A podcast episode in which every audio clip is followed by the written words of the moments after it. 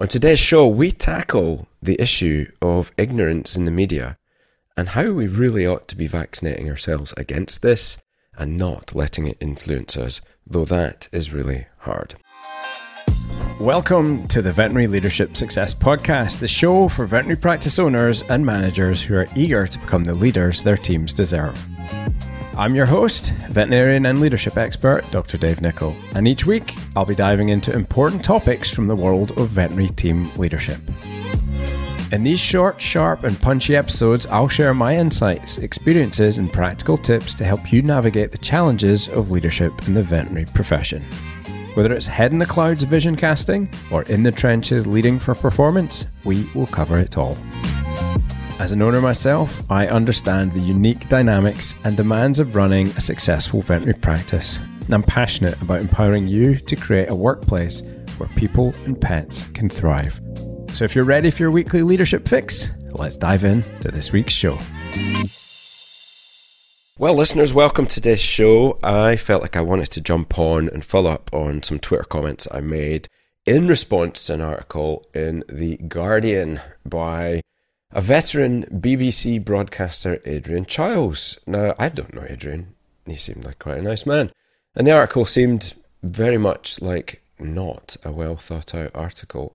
In that article, he wrote a piece that effectively, and the title was If I've learned one thing in dog ownership over the last three years, don't trust vets. I'll let that bombshell sit in for a little second for all of you out there that spend upwards of 40, 50 hours a week, sweating blood, looking after pet owners, and feeling generally unloved. Let it sit. And if your blood isn't boiling already, then you probably have ice in your veins. Now, this article had so many problems with it. It was a classic media beat up mug job which lacked any form of detail whatsoever to back up any of the claims. Statements like, let me read you a couple of the statements. Attempts to upsell me on treatments, my little lad, included medicine, supplements, even post castration minerals.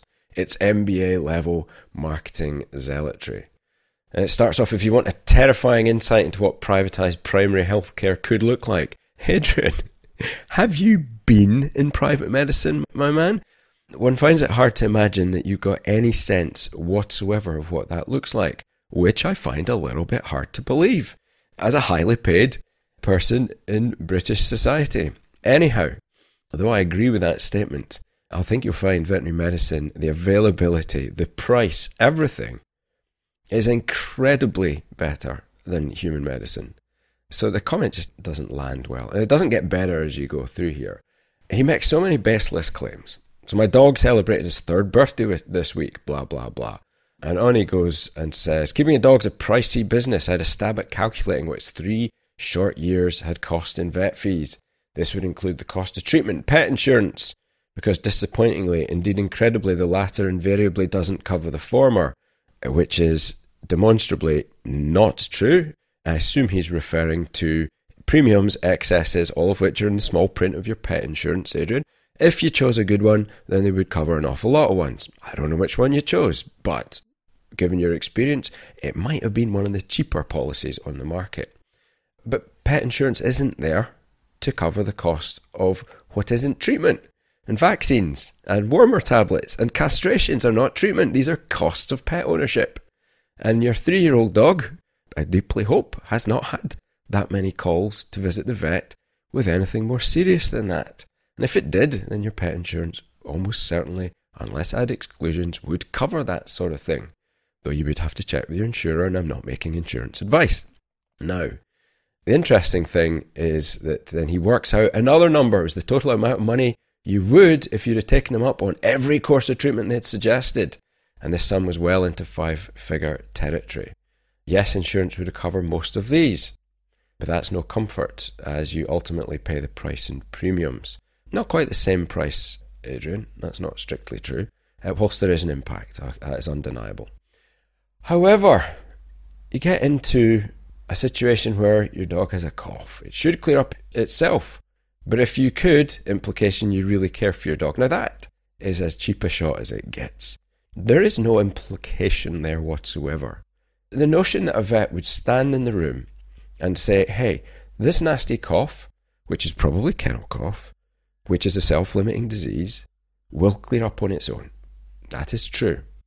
However, and I have been in this situation, Mr. Chiles, where you don't know what's going on in a dog's chest, and a cough is a symptom of many, many diseases.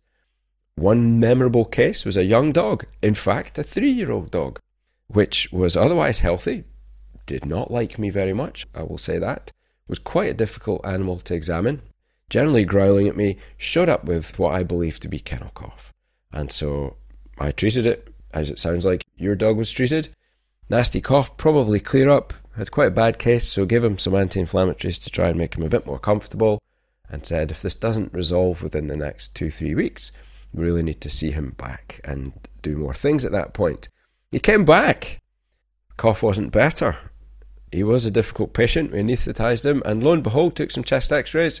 He had dilated cardiomyopathy, a massively life threatening disease. See, the point there is you can't tell from a clinical examination. So we treat what's common. But we live in a society increasingly driven by litigious lawyers or hungry lawyers. You want to see people who are really chasing your money, Mr. Chiles?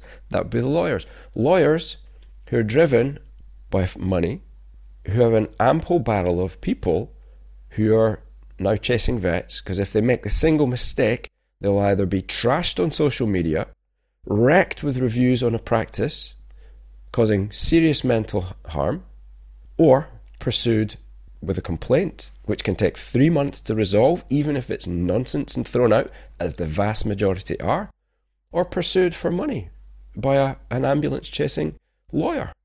So, yes, Mr. Chiles, vets make recommendations, okay? And they will also say things like, listen, this is probably that. And if we do this thing here, this will probably work. But I can't be 100% sure of this.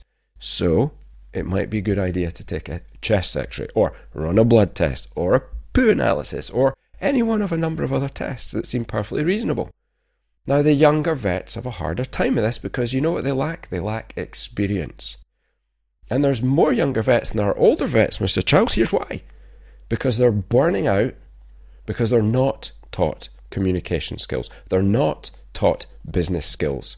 So they struggle in the early parts of their career. And you've probably noticed in your own career, because every single professional in every single branch of working life has said the same thing that this generation, particularly that have been robbed of a lot of the social skills through the two years of, of disruptions of university training, etc., through lockdown, are not as socially skilled and are more prone to anxiety and stress than previous generations. They're burning out easier. So, what we need is a little bit of understanding.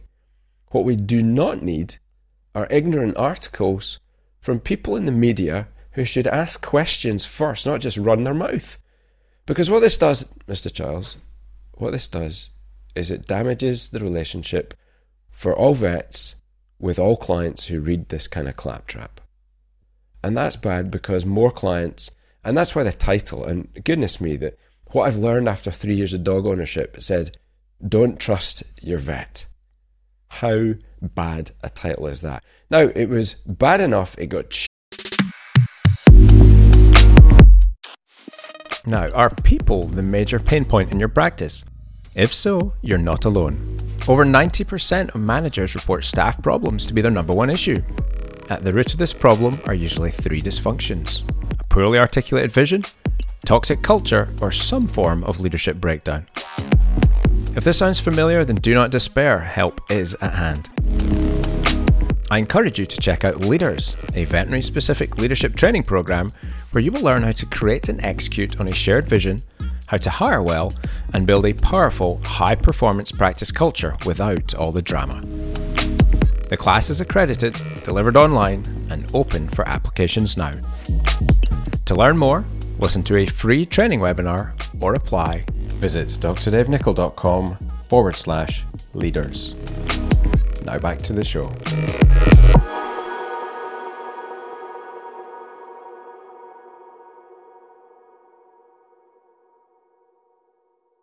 Changed even the day it was published, to beware of the vet bills.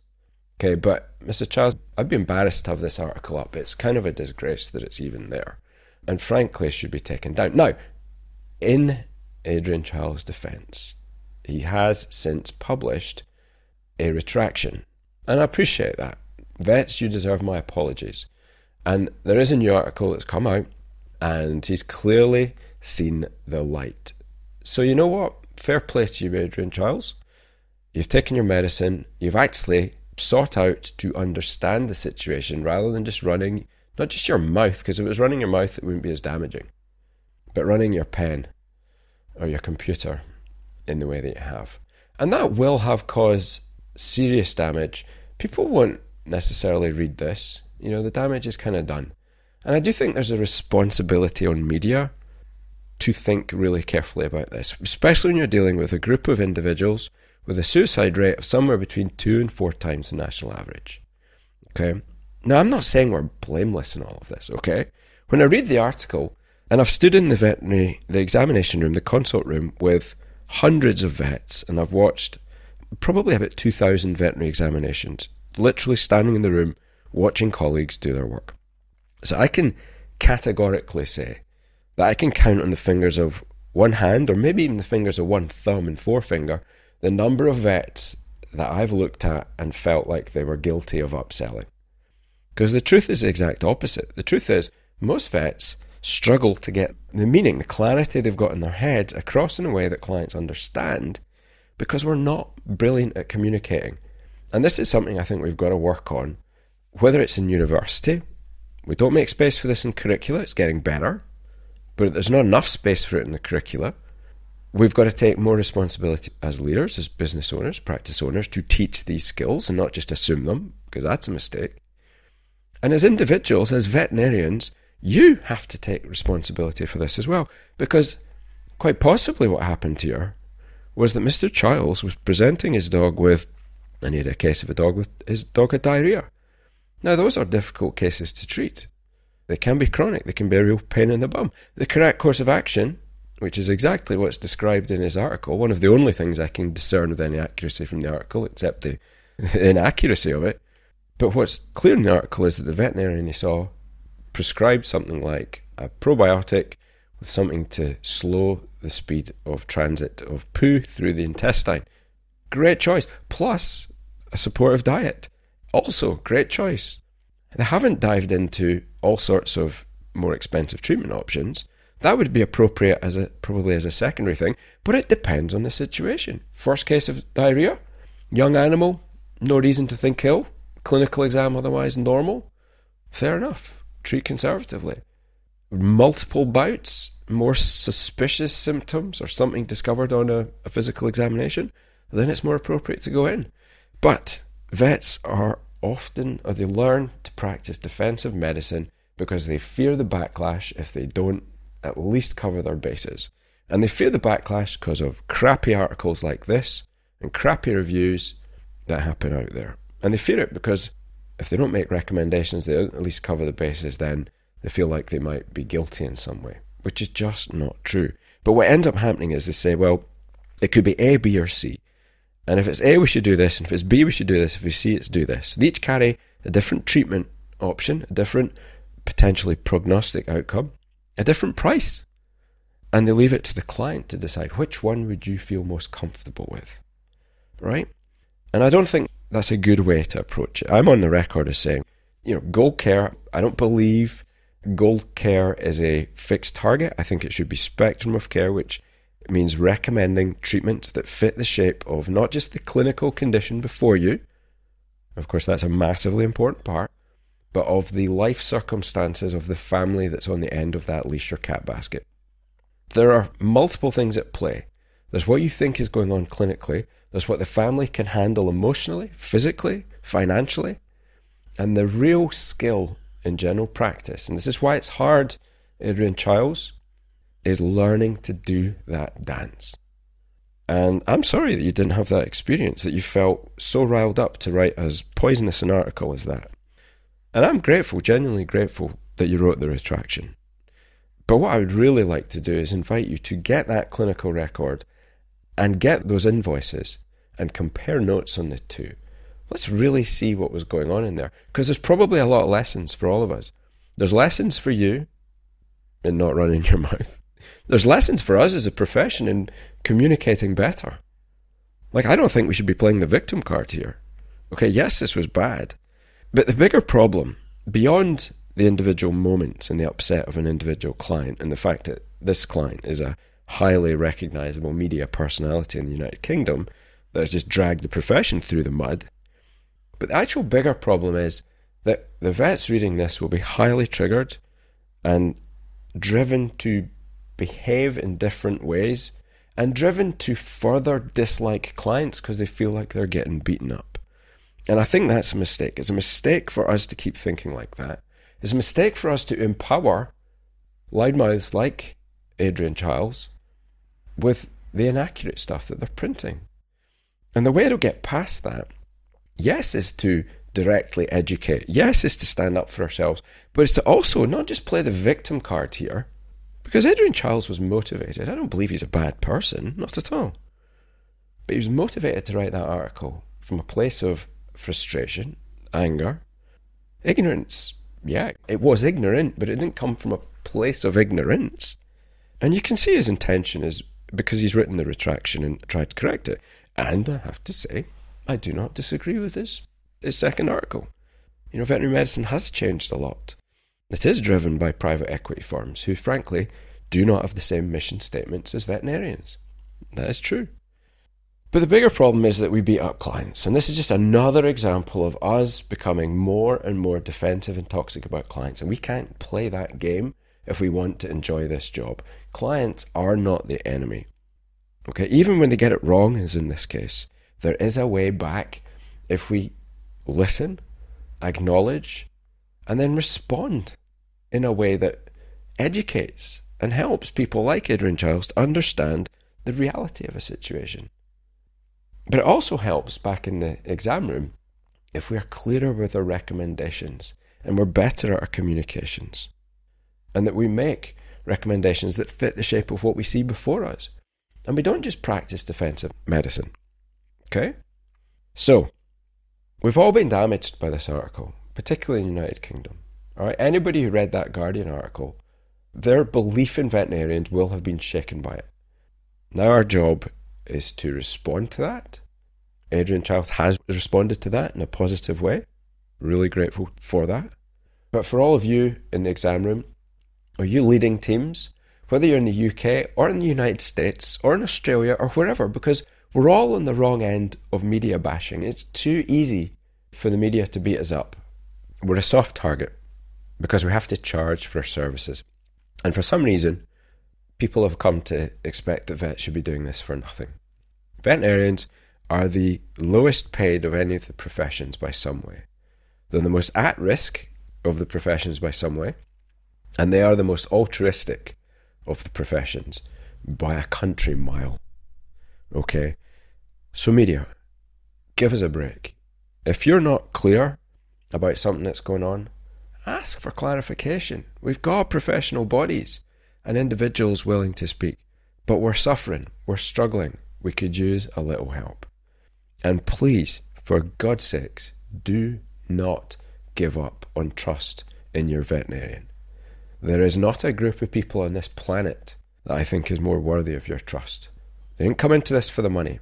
They didn't come into it for the love of you either as the pet owner, and that's a problem we've got to get better at.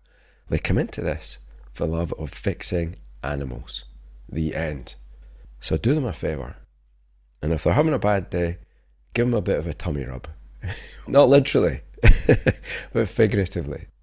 You do your vet a kindness in doing that, and I'm pretty sure they'd appreciate it right back. All right, what are your thoughts on that article and other media bashings that we've received? How do you respond to it? How do we navigate these things without becoming the victim?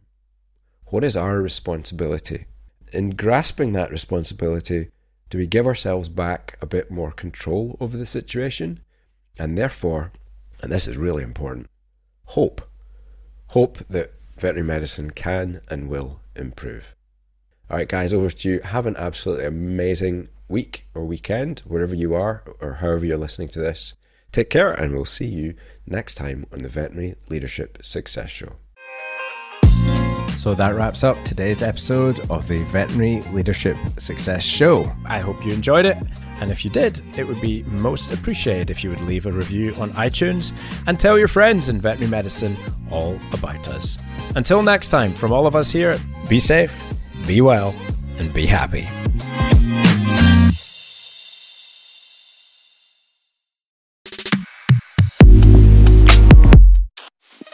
Now, are people the major pain point in your practice? If so, you're not alone. Over 90% of managers report staff problems to be their number one issue. At the root of this problem are usually three dysfunctions a poorly articulated vision, toxic culture, or some form of leadership breakdown. If this sounds familiar, then do not despair, help is at hand. I encourage you to check out Leaders, a veterinary specific leadership training program where you will learn how to create and execute on a shared vision, how to hire well, and build a powerful, high performance practice culture without all the drama. The class is accredited, delivered online, and open for applications now. To learn more, listen to a free training webinar or apply, visit drdavenicol.com forward slash leaders. Now back to the show.